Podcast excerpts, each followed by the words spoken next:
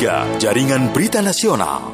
Ya, baik dialog layanan kesehatan di pagi hari ini kita akan mengulas uh, tentang dermatitis statis peradangan kulit akibat gangguan sirkulasi darah. Nanti kita akan kontak uh, Dr. Shanas Nadia Yusdar Yahya, SPKK MHA, Departemen Dermatologi dan Venerologi FKUI untuk mengulasnya di pagi hari ini bersama dengan kami dalam Indonesia Menyapa Pagi. Anda pun juga nanti bisa bergabung bersama dengan kami di 021 352 3172, 386 2375, 384 4545, 386 6712. Baik, kami sudah bersama dengan Dr. Shanas Nadia untuk pagi hari ini. Dr. Shanas, selamat pagi dok. Selamat pagi Mbak Aska. Salam sehat dokter. Sehat juga. Nah dokter, ini tentang ya. dermatitis statis. Jadi kalau misalkan kita garuk-garuk ya dok ya, kemudian ada ruam merah, itu namanya dermatitis peradangan kulit atau gimana sih dok sebenarnya?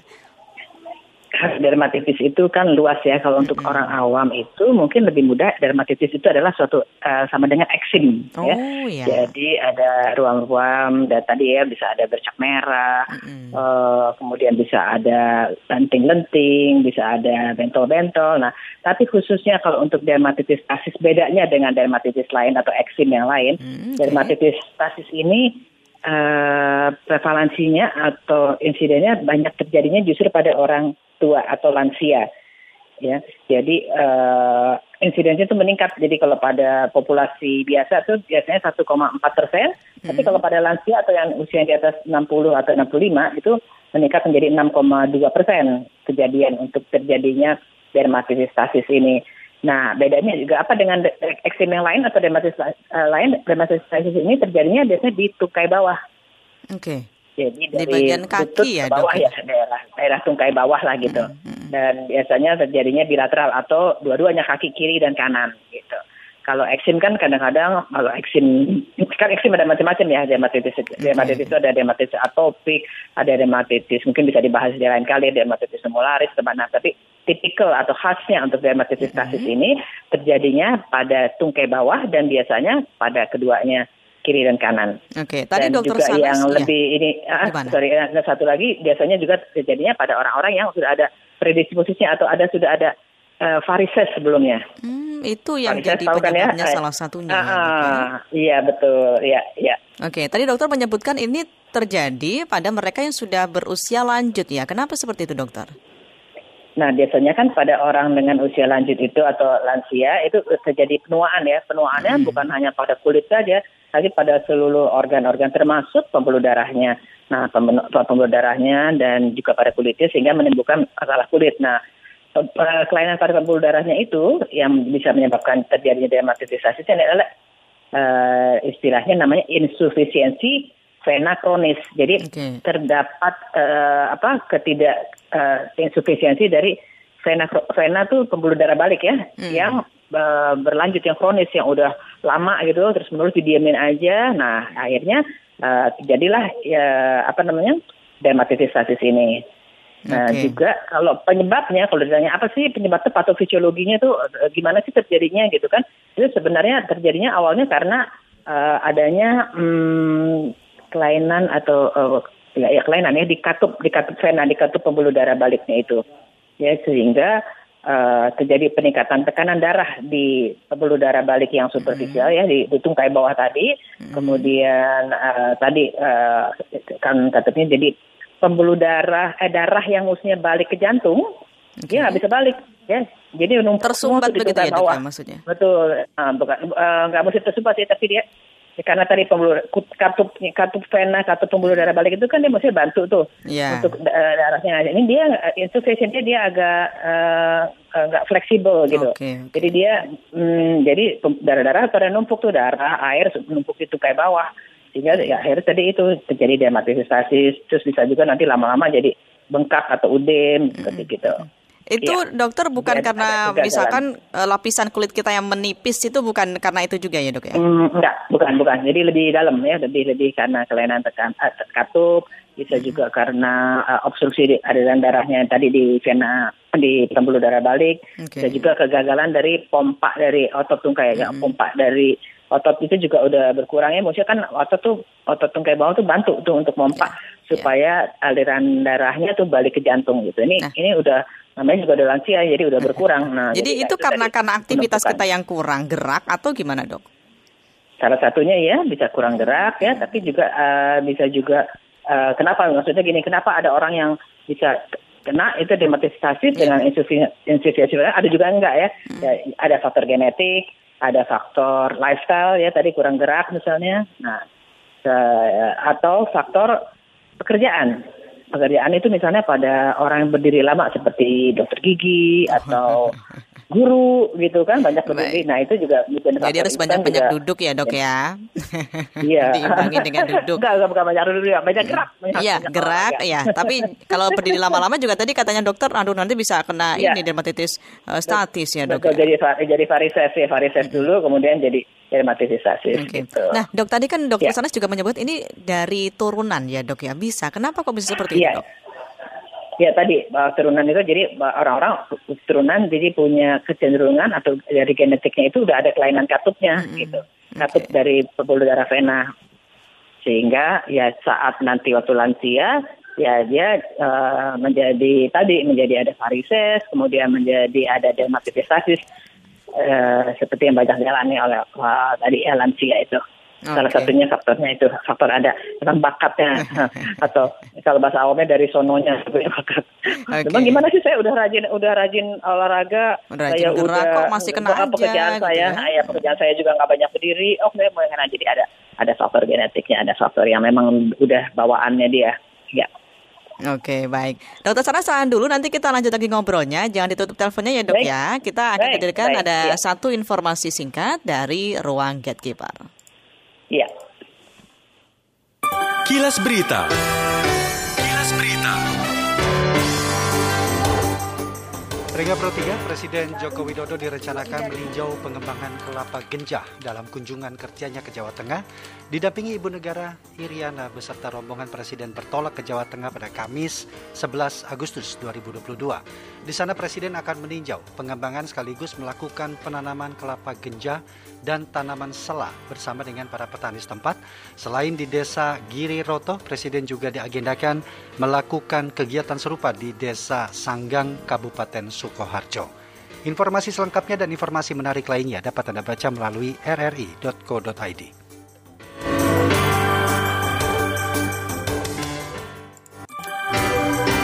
Kilas Berita.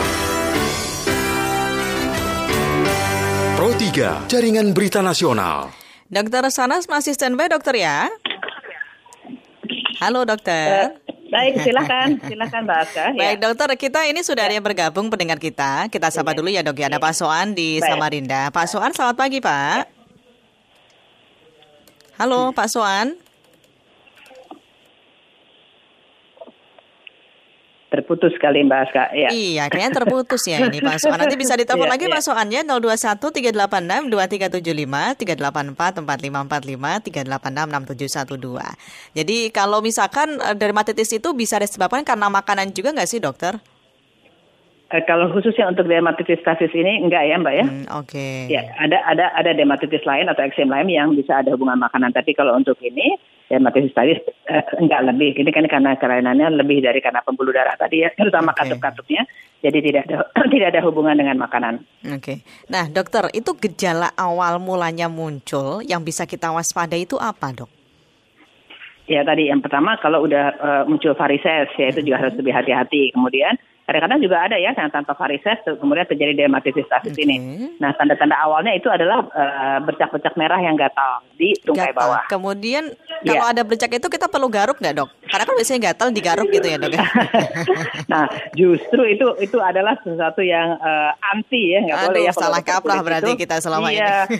dokter kulit itu edukasi pertama kalau ada gatal jangan digaruk, justru karena itu ada yang kita sebut lingkaran garuk gatal. Mm-mm, Ya, mm-mm. lingkaran setan ya, digaruk, eh karena Tambah gatal digaruk, gatul tambah gatal lagi. Jadi itu Oke. lingkaran setan yang nggak putus-putus. Nah, kita harus memutuskan itu justru harus memutuskan ya, lingkar, eh, lingkaran dari garuk gatal. Jadi kalau ada gatal jangan digaruk karena tadi ya ma- makin digaruk makin gatal lagi.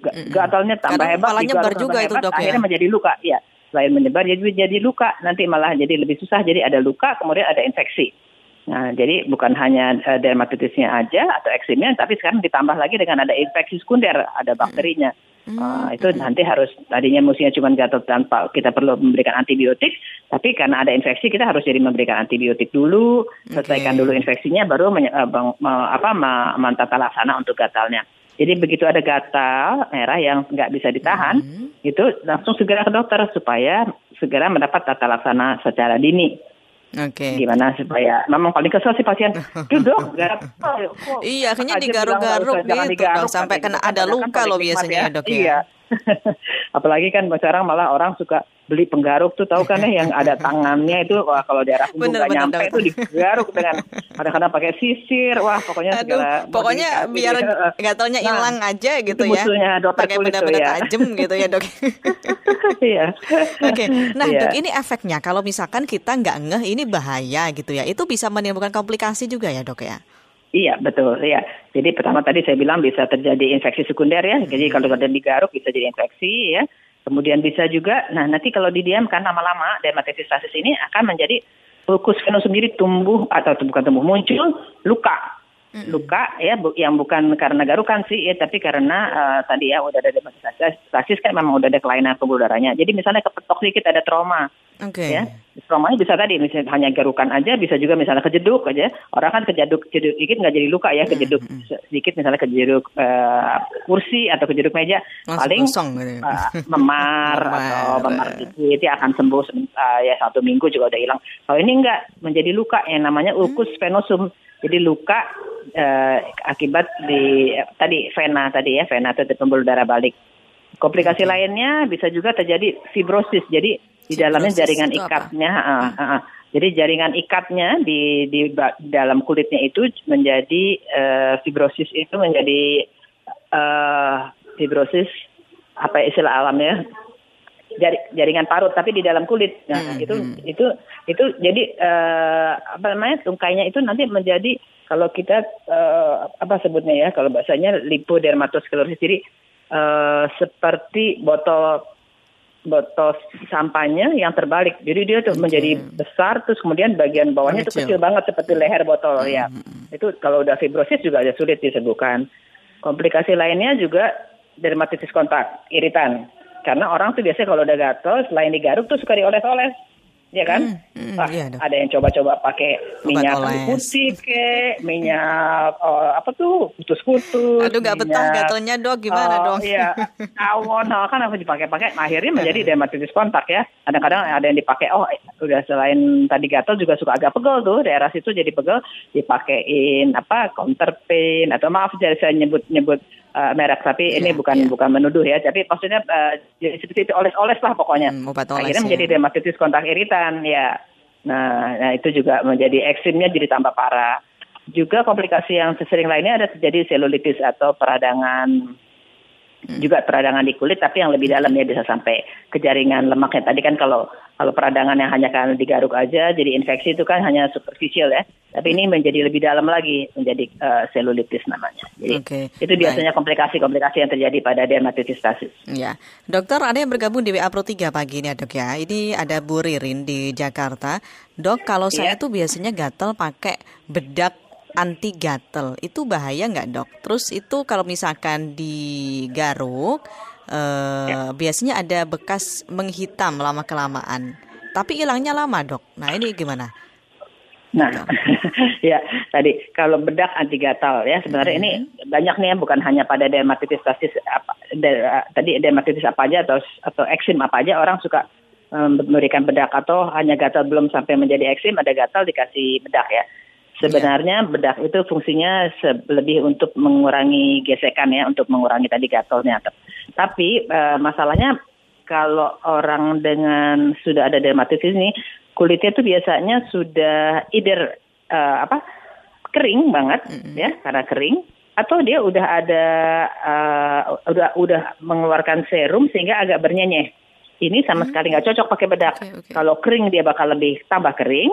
Mm-mm. Kalau dia udah menjadi eksim udah agak bernyenyeh dikasih bedak, itu bedaknya akan menutupi eh, eh, apa tadi eksimnya tersebut yang bikin eksima akan bertambah parah. Nah, jadi nggak cocok untuk dia diberikan bedak pada gatal, pada gatal-gatal. Dengan situasi jadi yang harus tertentu dicari, iya, gitu ya. harus, iya betul.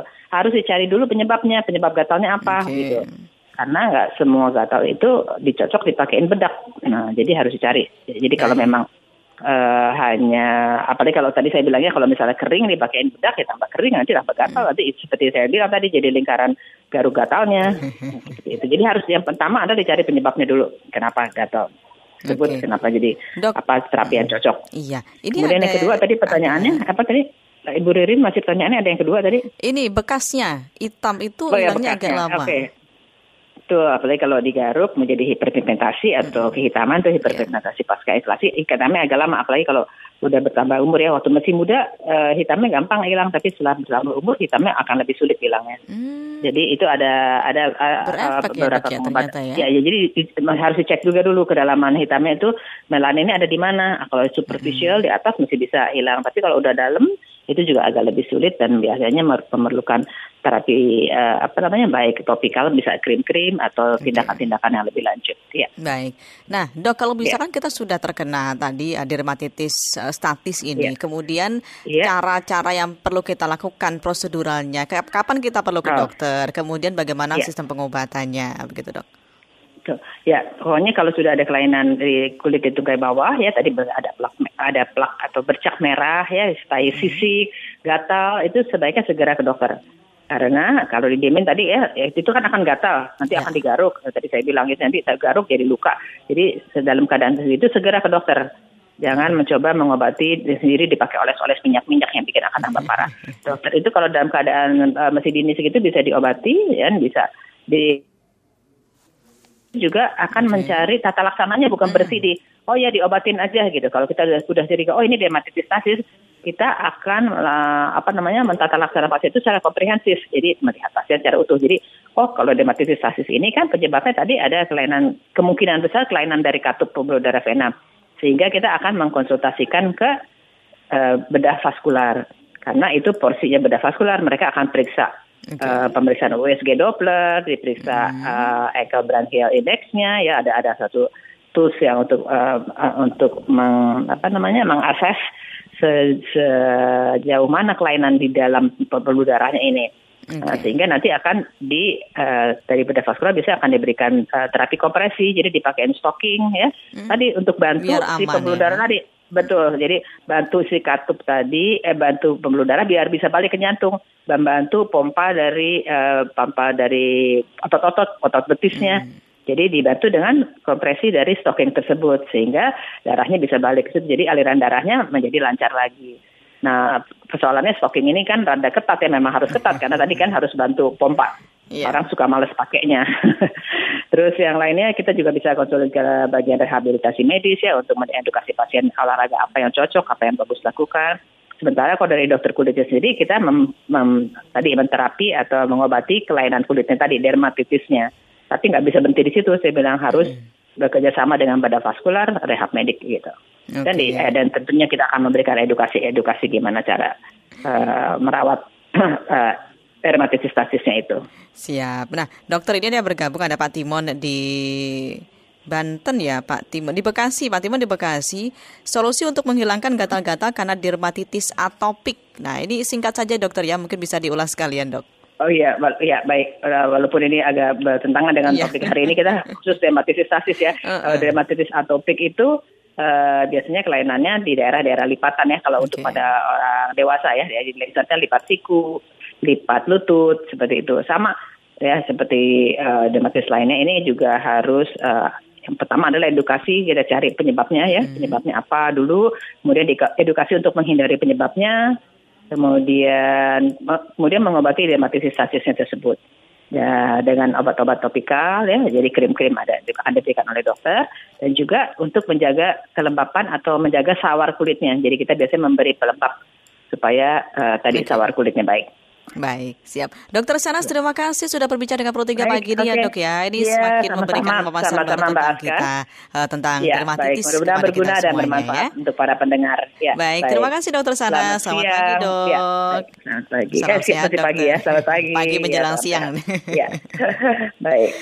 Dokter Shanas ya dari FKUI tadi kita sudah berbicara terkait dengan dermatitis statis dan semoga ini bisa kita terapkan diaplikasikan kalau misalkan Anda punya gejala seperti dermatitis nah bisa langsung dikonsultasikan kepada dokter untuk nantinya bisa ditindaklanjuti pengobatan yang tepat seperti apa sehingga agar tidak uh, mengalami efek yang luar biasa karena bisa menimbulkan komplikasi.